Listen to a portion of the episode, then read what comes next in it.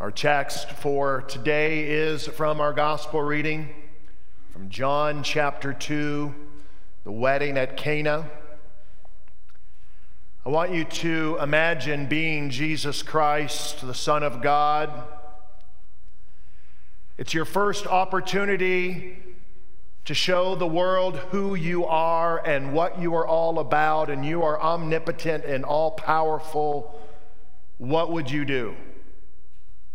What would you do with all of that unlimited power to show the world who you are and what you are all about? Would you heal the sick? Would you feed thousands of hungry people? Would you maybe raise the dead? Would you maybe preach or teach in, a, in, in, such a supernatural, powerful way that thousands of people were converted? What would you do? Very first thing to show the world who you were and what you were all about, where Jesus didn't do any of those things. He didn't heal the sick, he didn't feed the poor, didn't raise the dead. No, Jesus, as his very first step into the public ministry, showing the world who he was, what he was all about, omnipotent in power, what did he do? He took a whole bunch of water and he transformed it into a whole lot of wine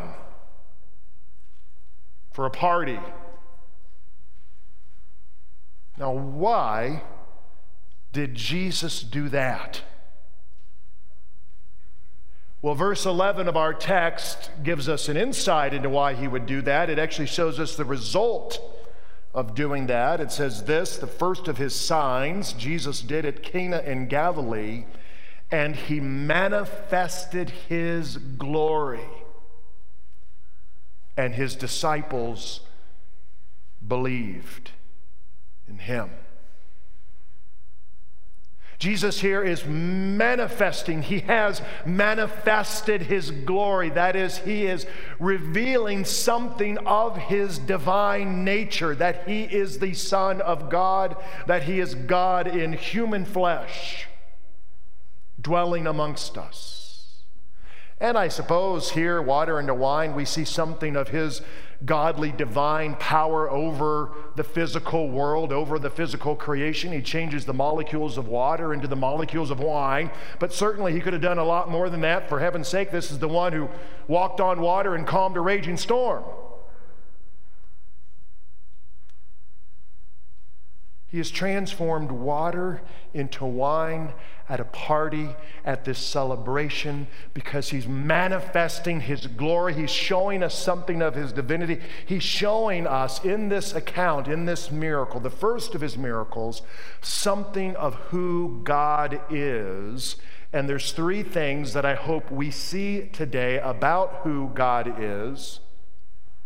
First of all, in this account, the wedding at Cana, this first miracle of Jesus, water into wine, that we would see that in Christ God is radically committed. Secondly, that God in Jesus Christ is wonderfully excessive. And thirdly, that we would see God in Jesus Christ in this miracle, that God is lovingly possessive radically committed, wonderfully excessive, lovingly possessive. Let's dig in and see what this all means. First of all, that God is radically committed. And we see that in the location that was chosen for this very first miraculous sign. The setting of this first miracle. It is no accident. No, it is indeed part of God's sovereign plan in the ministry of Christ that this would take place at a wedding. And there is a bride there, and there's a groom, and now there's a wedding celebration. And this connects us to all of the imagery throughout the Bible in the Old Testament and in the growing at this time New Testament. This wonderful metaphor that God has been using to describe his relationship with his people, with us, with you. The metaphor of a wedding, the metaphor of a marriage, of a husband and a wife, of a groom and his bride. We saw that in our first reading, didn't we? Isaiah chapter 62, these wonderful, wonderful words. For as a young man marries a young woman, so shall your sons marry you. As the bridegroom rejoices over the bride, so shall your God rejoice over you with all of your sin, with all of your shame, with all the things you've done just this past week, all the things known only to you, oh, but not known only to you. God knows it all. And despite knowing the worst about you, He rejoices over you the way that a groom rejoices over his bride. And I've told you lots of times about my wedding day, and I didn't see Leah and I didn't see the dress until that day, and the doors of the church were opened, and there she was in her beautiful dress walking down the aisle, and I had my Kleenex in my pocket, the tears welling up in my eyes. I'm an emotional guy, and there I am, and I'm dabbing the tears away, and my heart is full, and I'm so excited, and I'm just rejoicing over this beautiful, wonderful bride that I have. And to think that God actually, to some degree, feels that way about me, about us. But it's not just the the emotion, the passion, the love, and the rejoicing that this metaphor conveys to us. But it's what a, not just a wedding, but what a marriage is, what a marriage should be. It's a covenant, it's a commitment. And maybe you're familiar with the story, maybe not, the story of the Old Testament prophet Hosea. Hosea was a prophet who lived during the 8th century BC. Was a prophet to the northern kingdom of Israel. And God had come to his prophet Hosea and he gave him a command. He says, Hosea, I want you to marry this particular woman. I want you to marry this woman. Her name was Gomer. Not a particularly popular name anymore for a young lady, Gomer. But God says, I want you to marry this woman. By the way, she is extraordinarily unfaithful. And she's going to be unfaithful. And I'll say it this way she was unfaithful for financial gain. Okay? So Hosea marries Gomer, and they have children together. And his wife eventually leaves him. And she sells herself for some money. And Hosea goes out into the streets of the town, of the city, and he's searching for his wife. He's searching for his bride, and he finds her, and he pays the price. He pays the money, and he takes her in his arms, takes her back home, and he loves her. And then she's unfaithful again. She does it again. She goes out and leaves him. And Hosea goes out into the streets Finally, he finds his wife. He pays the price. He puts his arm around her. He brings her back home, and he loves her as his beloved wife. And she does it again. She does it again and again. And he continues to find her, to pay the price, and to bring her back. What is God? Hosea, why is God having one of his prophets do this? It's what we would call an enacted parable.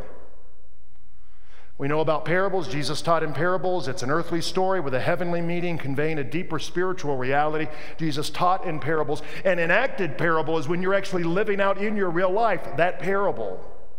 Why is God doing this? Because He so is wanting to drive home in this visceral way His relationship with us, His radical commitment to us, to you. We are the unfaithful one.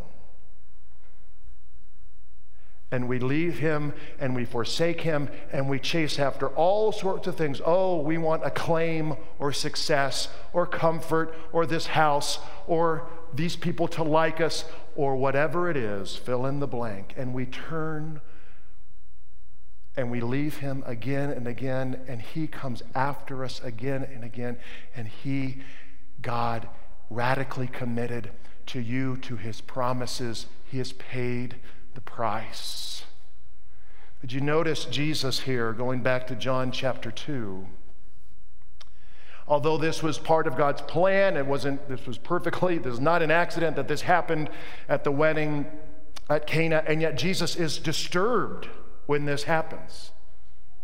His mom comes to him, his mother says, Hey, they've run out of wine. And he says, Woman, what does this have to do with me? My hour has not yet come.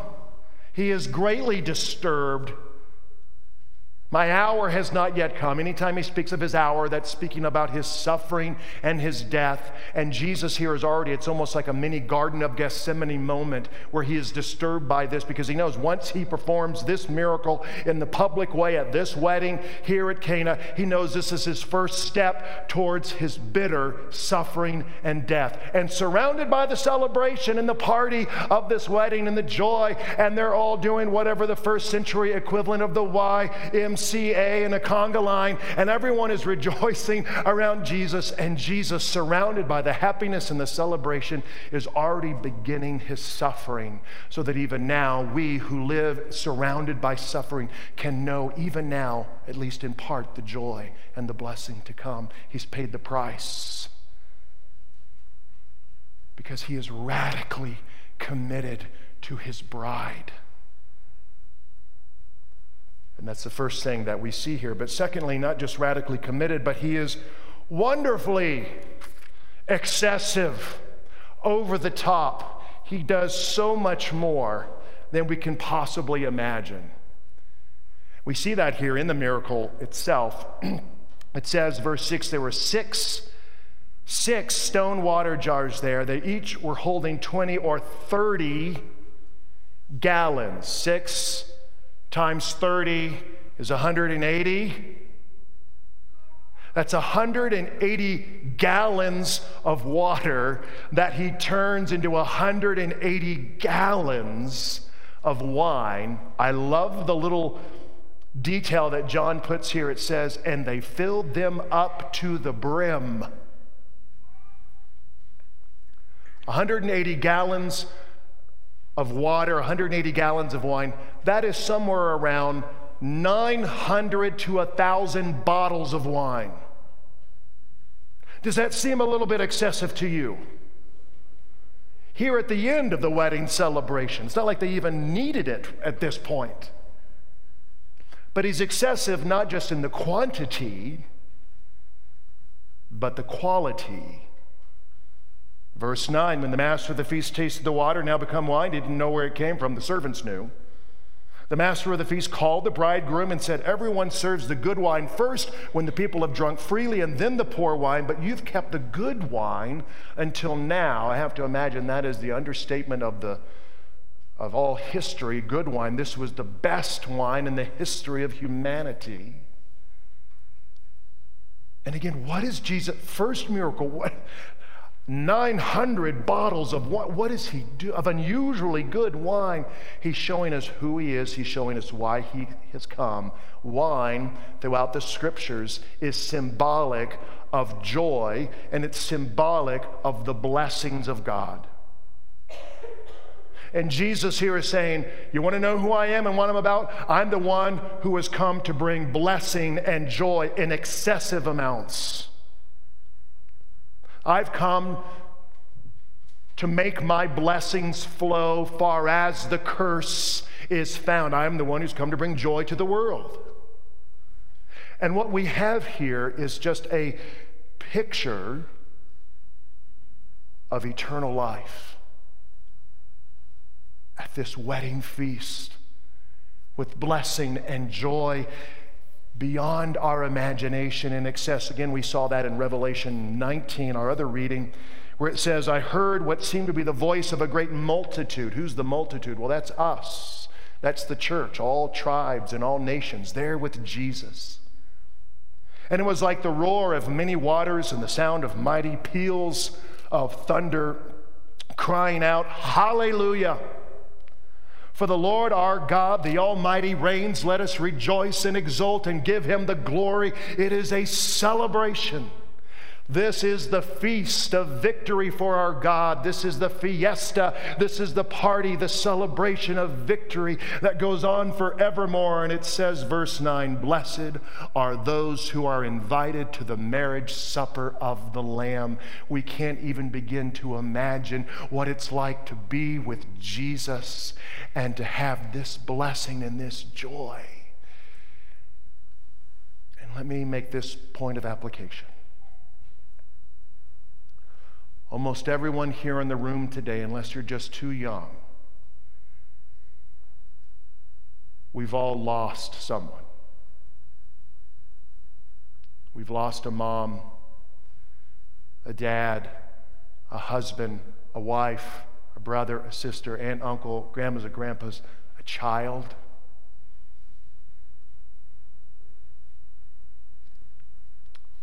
And what Jesus is showing us in this miracle and what John is showing us here in Revelation. If you somehow had the ability to make your way to your loved one there at the marriage feast of the Lamb, there with Jesus and all the joy that they're surrounded and all the somehow you could make your way to be with them and that you could actually bring them back with you they would not come And if you somehow were able to be there and to see what they are experiencing, being with Jesus Christ and the joy that they have, you wouldn't ask them to come.